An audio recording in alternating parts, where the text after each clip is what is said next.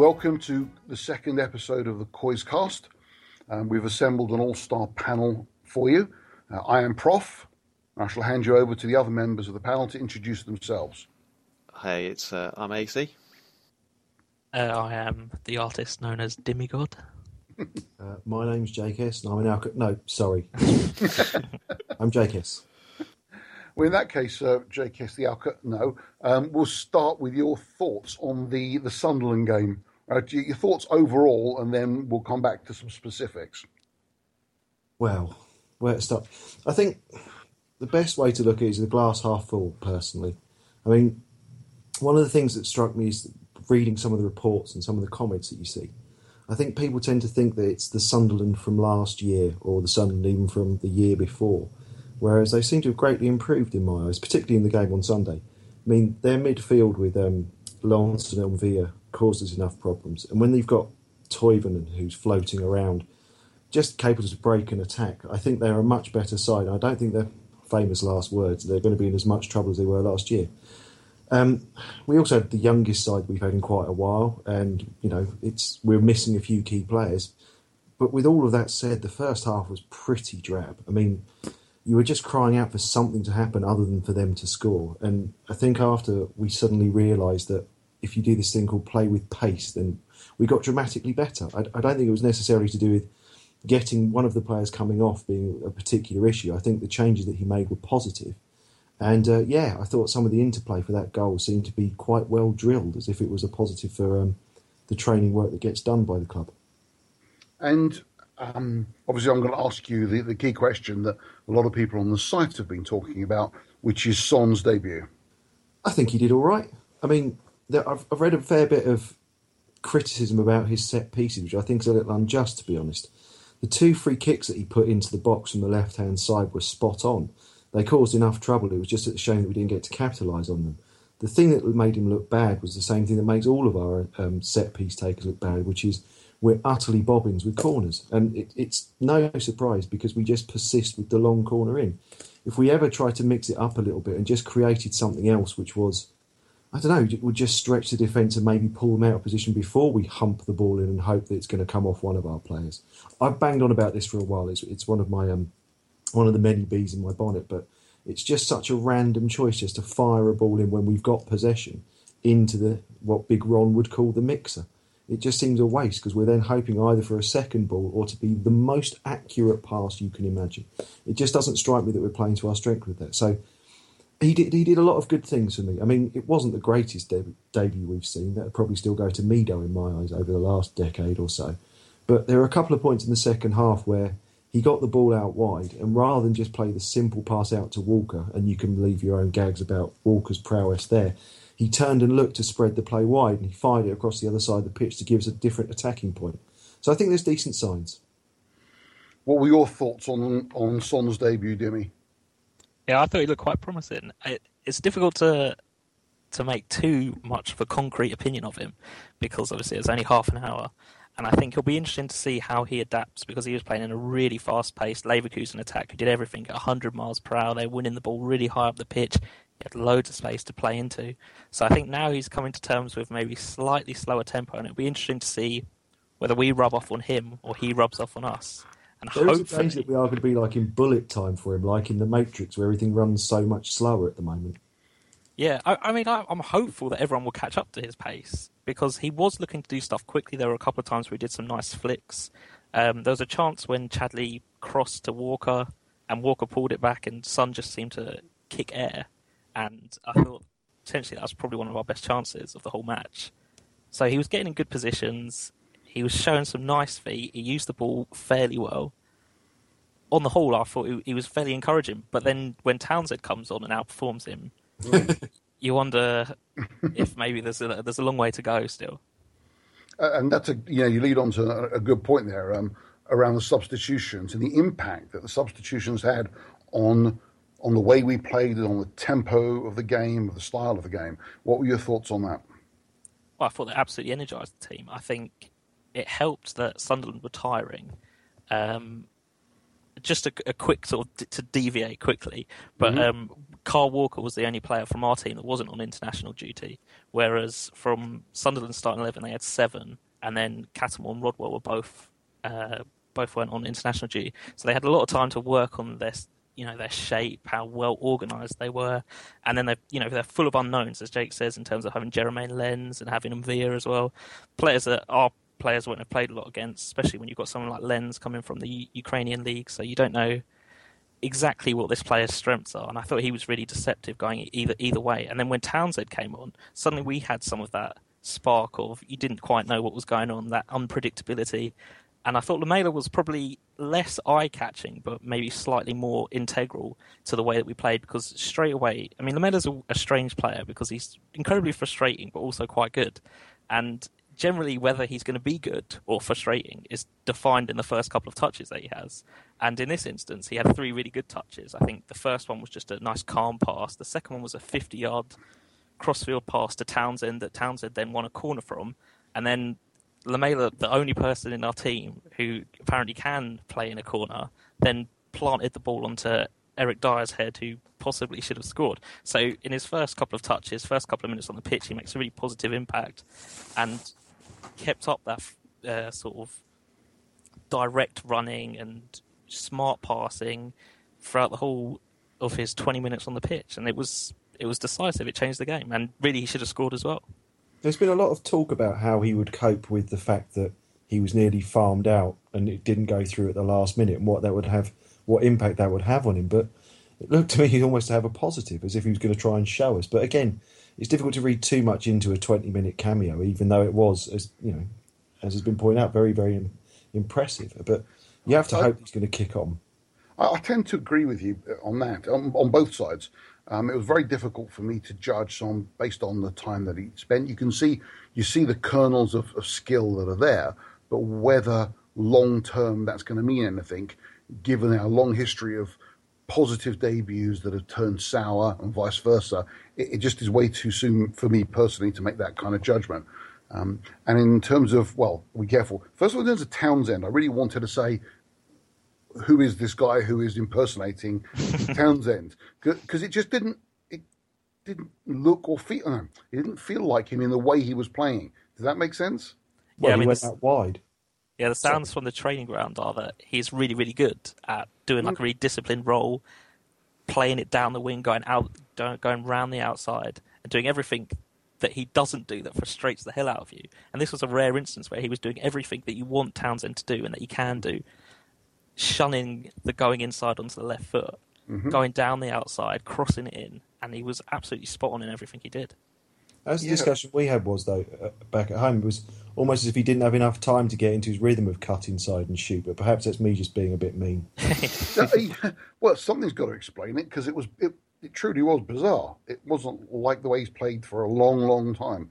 Um, going for Lamela, I've got to be careful here because um, I think everyone knows. Uh, I've been very blunt on the site about this that um, as uh, like with every player who pulls on the Spurs jersey, uh, there's nothing I want more than for them for them to succeed brilliantly. Um, but I do believe he has underperformed his skill level for a long, long time, not just one or two games. Whether that's because he's being played out of position or not is another matter. Um, but so I, I don't. I'm not going to buy into Lamela's resurgence until I see it sustained over a period of time. That that's not to denigrate what I thought was an excellent cameo, um, and really, you know, I wouldn't doubt I, I never have doubts about his level of skill. However, can he sustain those levels and can he be a difference maker to the team over a long period of time? I'm still not convinced, and I think the jury for me is out on that one. It'll yeah, I don't think you're alone in that, to be honest with you. I mean, we see fits and starts every now and again, but sometimes he just he just appears as thick as mince. You just wish that he'd look up a little bit sometimes. And it doesn't always have to be the over elaborate. When he plays it simple, that's sometimes yes. some of his most effective work. I mean, obviously the Rabona wonder goal aside, but mm-hmm. yeah, if it's easier, then sometimes he could be coached or coaxed into doing that more often.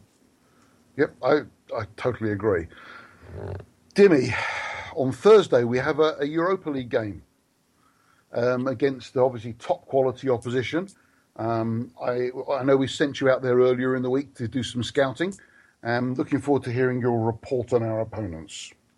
Well, Karabakh are actually quite good. I mean, they're not amazing, but they are a tough nut to crack. I had the misfortune of watching them twice against Celtic, and they are exactly the type of team that we struggle against in terms of setting up very deep, not really coming to play.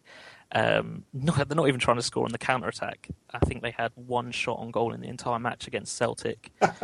so, and I think they had about 30% possession. So I wouldn't expect, you know, a 3 0, 4 0 win, even though they are this kind of minnow from Azerbaijan. They are, uh, you know, kind of seasoned veterans now in the Europa League. They beat Dnipro last season, who got to the final of the Europa League. So they're they're not mugs. They've gone to the San Siro. They know how to play in big games at big clubs. They know how to frustrate. So I think this could, unfortunately, potentially be the start of quite a uh, torrid couple of weeks, really, when you look at our fixture list. Mm. Um, In terms of players to watch, they've got one guy called Reynaldo, who's one of these Brazilians that seems to end up in Eastern Europe, who has scored most of their goals. And uh, I would say, you know, they're un- unbeaten domestically this season. Um, they pushed uh, pushed Celtic close and then beat young young boys to qualify for the uh, the group stages of the Europa League. So yeah, a tough team, someone not to be taken lightly, but ultimately you would expect three points nevertheless. So, bearing that in mind, I mean, what sort of team would you put out for us? Well, I'd, I'd still you know mix it up with youth. I certainly wouldn't say that there's such a difficult opposition that you would put out a strong team. I'd be inclined to rest Kane. I'd be inclined to give Winks a run out. Um, just because our midfield looks a little bit light at the moment with Mason possibly injured, Bentaleb injured, Dembele out. Um, I would try and rest uh, Eric Dier. Uh, Kevin Wimmer should probably get a run out. I def- definitely think it's an opportunity to give loads of fringe players a chance. Mm-hmm. But absolutely, the mindset has to be to take them seriously. Okay. If I could, Well, I mean, I- I'm not quite sure. I agree that we do need to make some changes, but at the moment, it's still at that early part of the season where we're still trying to find our feet a little bit. I mean, for me, Harry's had what 17 shots on target. Well, 17 shots this season, and none of them have gone in. I think, uh, not to again, uh, with all the caveats that have just been put in front of us, I think it might be a slightly easier time for him to score than in the Premiership. I'd like him to at least get some minutes out there. I do agree that there should be places maybe for Wimmer and Trippier should probably get a run out, but that's again possibly my bias against Walker coming through. And there are some options for us to get some of the younger players in, but I don't want that many changes, even though I've just suggested four or five. would you I assume you'd all? I don't know. Would you all um, give Lloris a rest? Yeah, absolutely. Get Vorm in. Yeah, for sure. Okay. Well, I mean, goalkeepers don't have that much to do. He's probably our most senior player. I mean, we are going to need some experience out there, I suppose. Okay. Um, AC, this is your chance to shine. Um, we've had a you know a few games into the season now, and I wondered what your uh, opinion is and what your thoughts are on. Um, I'm going to call him Toby only because I can't pronounce his last name. So my mate Toby. Yeah, I like Toby. Um, I think I said this last week when we were talking about our signings over the summer. Um, I think he's come in and is just straight away our best centre back. Um, and I think he's helping Vertonghen as well. I think Vertonghen probably had his best performance of the season on the weekend. Yeah, I'd agree with that if that's any help. I thought he was tremendous at the weekend. Yeah. I thought he really controlled a lot of tough situations that we had. That bit when um, Toby like tried to close down in midfield and got bypassed by Defoe's pass, Yeah. um, and Vertonghen just backed off, backed off, backed off, and then got the tackle in at the last minute. That was really good um, at a time when we needed it. Um, I really like Alderweireld's ability to pass the ball. Um, he brings in the sort of Dawson crossfield pass, but he doesn't do it 17 times in a match. Um, he seems to be far more accurate with it. And I think he brings quite a lot of calming influence to the back. So do you drop one of them for, for let's say Fazio for the No. Europa League game? Um, I'd I'd keep them together as a pair. If I was to drop one of them for Thursday, I'd drop both of them. Okay. So I'd probably bring in Wimmer and Fazio if I was going to do it, because I don't think we're going to be under pressure at the back. So you know, have two big guys at the back if we need to. Dimmy, does your scouting uh, bear that out? yeah, I mean they're not. You can basically play whoever you want at the back because they're not going to be having any shots. I don't think it really matters, uh, particularly. I mean, one thing I'd say about Alderweireld is, I thought I think he's not just a calming influence, but I think he's got a little bit of cunning about him that most of our centre backs do not have and haven't had for a while.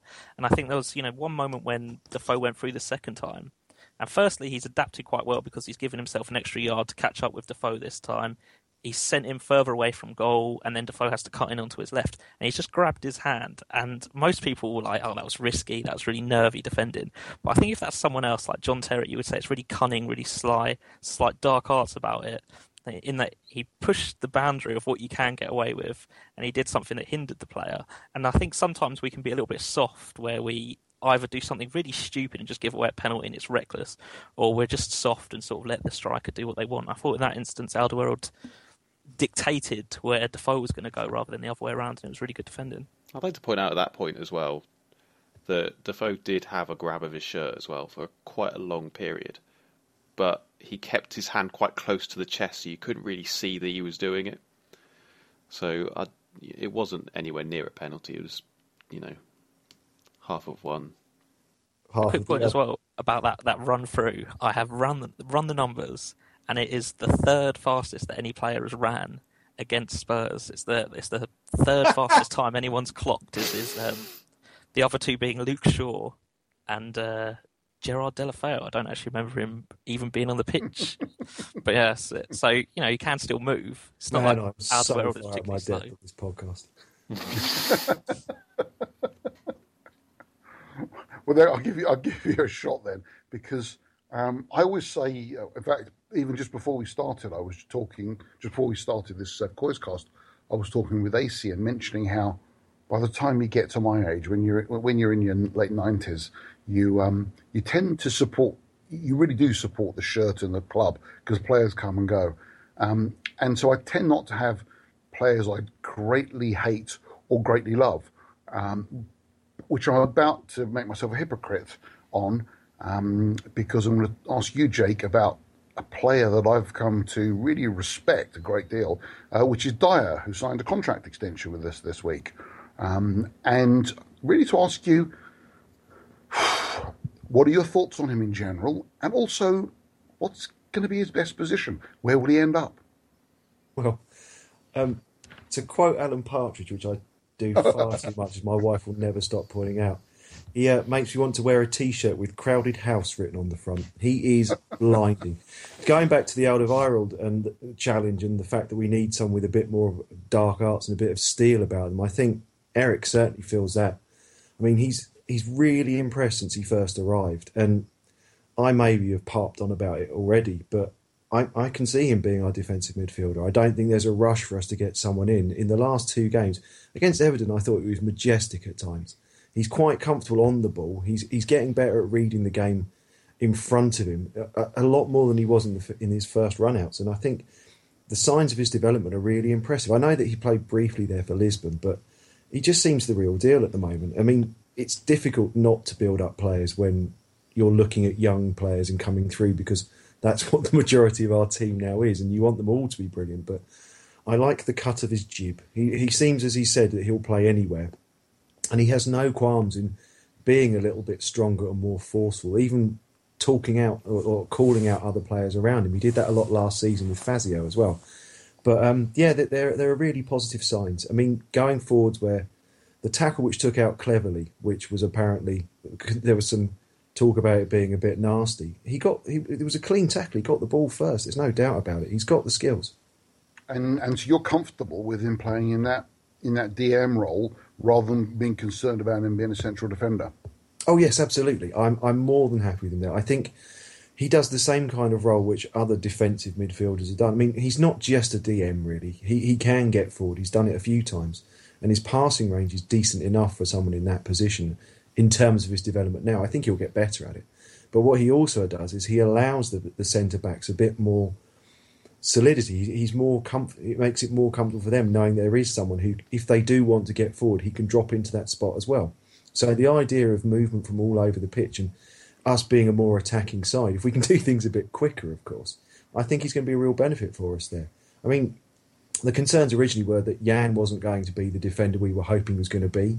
But again, over the last few matches, he's been getting better and better. That the, the nucleus of the side in those three, with Jan and Toby and Eric in front of them, I think is really becoming really solid.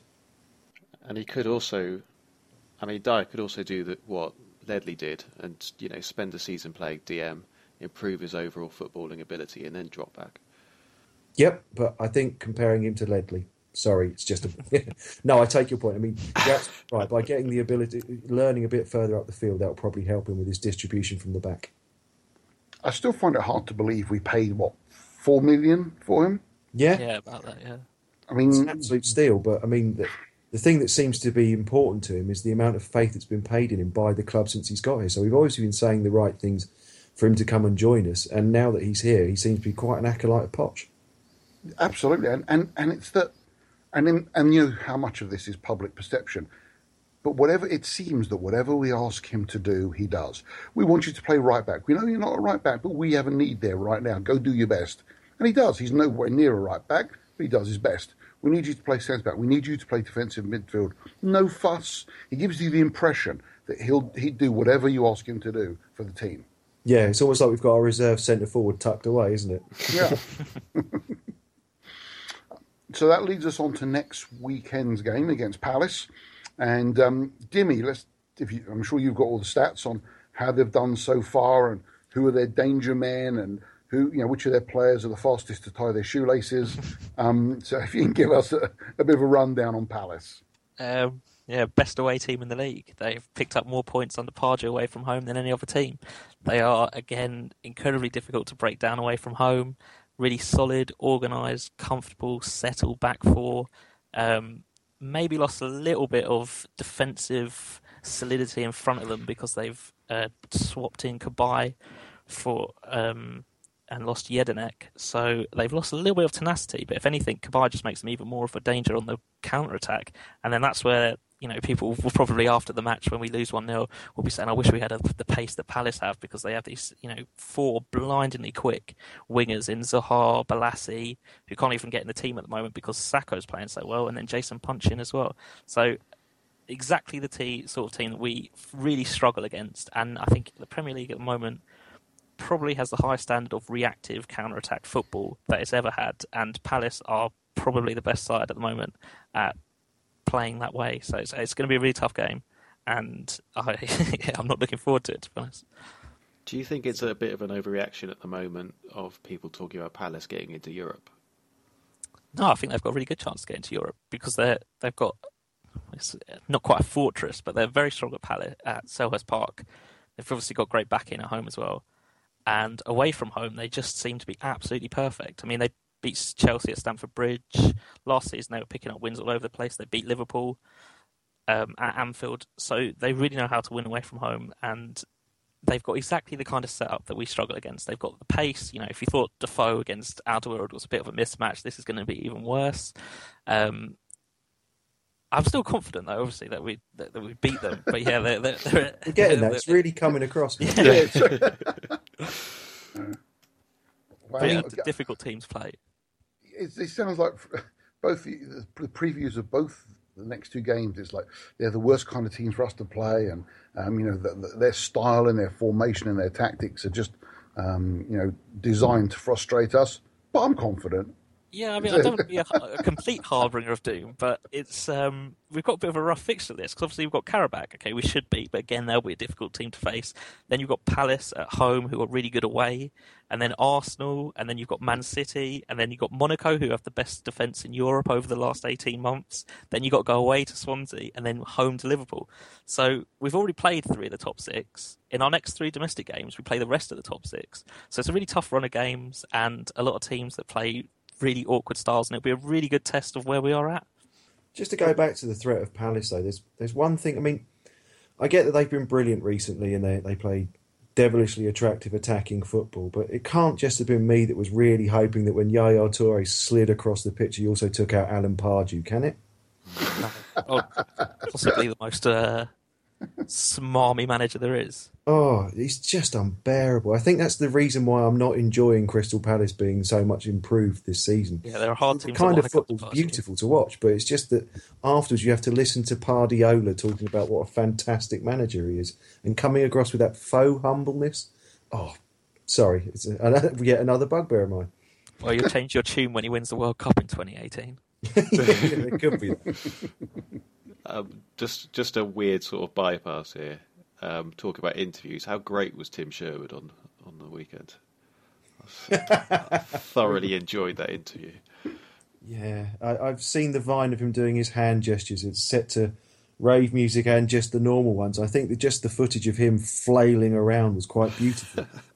He's much more entertained when he's not in charge of Spurs. yep, exactly that. Yeah, and is this our first po- podcast in an Adebayor free world? It is. Well, you did that your beautiful segue. In fact, I think it was uh, brought up by AGM Spur on the forum.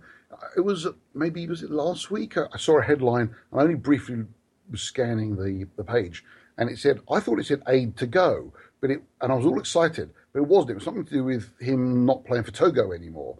So obviously I misread it. Um, but then by the end of the week, it had come true. So um, I mean, is there any downside? Nope. Financial, I guess. I don't know, but Missing us, missing one more scapegoat, but I can't really think other than that. we've still got Carl Walker, so you'll be all right. Yeah, we'll always have Carl Walker, unfortunately. I think it's funny because in the like immediate aftermath of the transfer window closing, I felt there were three big problems that we hadn't really fixed. One was we didn't sell Adebayor. One was that we didn't sign a central midfielder, and one was that we didn't get a backup striker to Kane. But sort of in the last you know couple of weeks, Dier's proved that he is a very strong and capable midfielder. Even if I would still like a bit more experience in there, Adebayor's left, so we're only really one striker short of having had a really good summer. And we've I already agree with established you. that's Eric Dier tucked away in the background now. But I, I agree with you, but it's that word only that worries me. You know, any kind of injury to Kane, and I, Yeah. I, I mean, it was the big you one, know? yeah. yeah, because because you can rearrange your formation, etc. But still, but still, but still, um, we've got nobody who is an out and out striker. Yeah, but I mean, Kane's not scoring at the moment, and we're doing okay ish. We are. My my thing about this was watching the um, the highlights of the Liverpool game and watching Danny Ings flail around, and just thinking, I just wish. I mean, I, I get that Berahino was the, the, the one that we stalked it towards the end of it, but if he'd signed for us at the start of the summer, we wouldn't be in the we wouldn't be as nervous about it as we are now, and I think he'd be in a better place as well. Not just the Liverpool bias, but he must have been ruined when he saw the fact that oh, so yeah, I've signed and what you've you've bought Benteke for thirty two. Oh, and Firmino. Oh, okay, that's fine. Yeah, I mean, I, I, I wonder if he's questioning that a little bit. I'm not that arsed, don't get me wrong, but it is something that just bugs me a little bit. Hmm. Did, was now, I'm not sure about this. You'd have to help me. But did Pulis come out with some comment around Berahino would never play for Spurs, or was that blown out of proportion? I think it was blown out of proportion. And whilst we're on the subject, Berahino, can we all have a moment to imagine him being taken out to dinner by Tony Pulis? it has to be a Toby Carvery, doesn't it? You can just imagine him going, You've not eaten all of that. I bet he still kept his baseball cap on as well.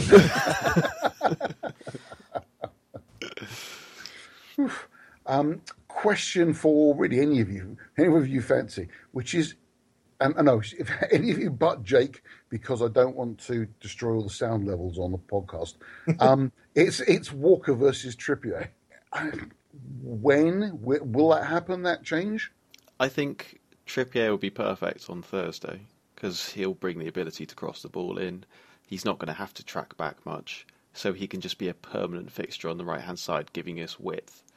Um, and then you could play someone like Son just to give him minutes, get used to the team, playing right wing, and he can tuck inside and just play as a second striker almost. Uh, but against Palace, I'd probably play Walker just for his recovery pace. I think Yeah, it's probably right. keep. Yeah, I mean, for me, the the baffling thing I have is that we're not playing both Rose and Walker at the same time. I get the point of the inverted wingers, if you want to call it that, but it's the issue for me is the fact that we're supposed to then have pace down the flanks to stretch the teams, and Ben Davies, for all his talents with the ball, doesn't tend to look the most rapid of players. I think maybe there's two points on that. One, do we know if Danny Rose is actually fit at the moment? I'm not sure he is completely fit to play.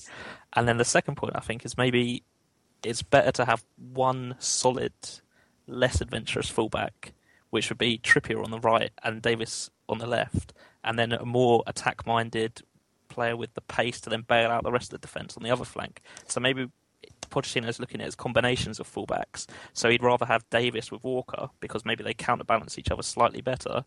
Than have and then as a different pairing, he could put Rose with Trippier, where you've got sort of a slightly different combination. Maybe Rose and Walker are a little bit too similar. Yeah, that's probably true. That's why I'm not a football coach. But maybe we should just always play Rose and Trippier because then we, you know. Yeah, I mean, I think that's the ideal situation. Hopefully, we get to see it soon. Yeah. Yeah. It's time. It's time, chaps, for predictions. So, what's your prediction for? Let's start with UAC for the Europa League game. Uh, I'm gonna go. Considering how well my three 0 on the last weekend played out, uh, I'm gonna go four 0 against Qarabag. Okay, and for you, Dimi? Uh, I'm going to go a nervy 2 0. A a late 85th minute goal to seal the points. okay, and for Jake? I don't think you can argue with Dimi really after him talking them up like that. Yeah, I mean, I inevitably same. now they'll turn up and get hammered 6 0. no, no, I'm going to go for a couple of goals as well. I, I- I'll take a Yeah. three. Okay. Um, and the, the, the tougher game, the tougher prediction, um, we'll start with you, Jake, this time on the Palace game. Uh, I'll start with the obvious of Pardew to be unbearable either way. Yep, fair, fair. Uh, Poch to be in a tracksuit and Mhm. probably a 1 0 away win. okay. Dimi? Yeah, I mean, I'm kind of inclined to agree. I would, I would say maybe 1 1, be slightly more optimistic. Well, you're making me uh, feel like I should watch the game. I'll tell you, I'm very depressed now. And uh, Acey, what do you think? Uh, I agree with Pardew will be awful. uh, I think Poch will be in a suit. Ooh, And controversial there. yeah, controversial. And I'll go two one win to Spurs. Just to point out, the suit has got no points this season compared to the five that the tracksuit combo has had so far. Not that I'm keeping account on these things. Eagle eyes over there. Oh yeah, you with your rapidity stats. the real deal here. Is the sartorial stats. That's what we need. It's Um, it's it's got to change. You know, the suit's got to win.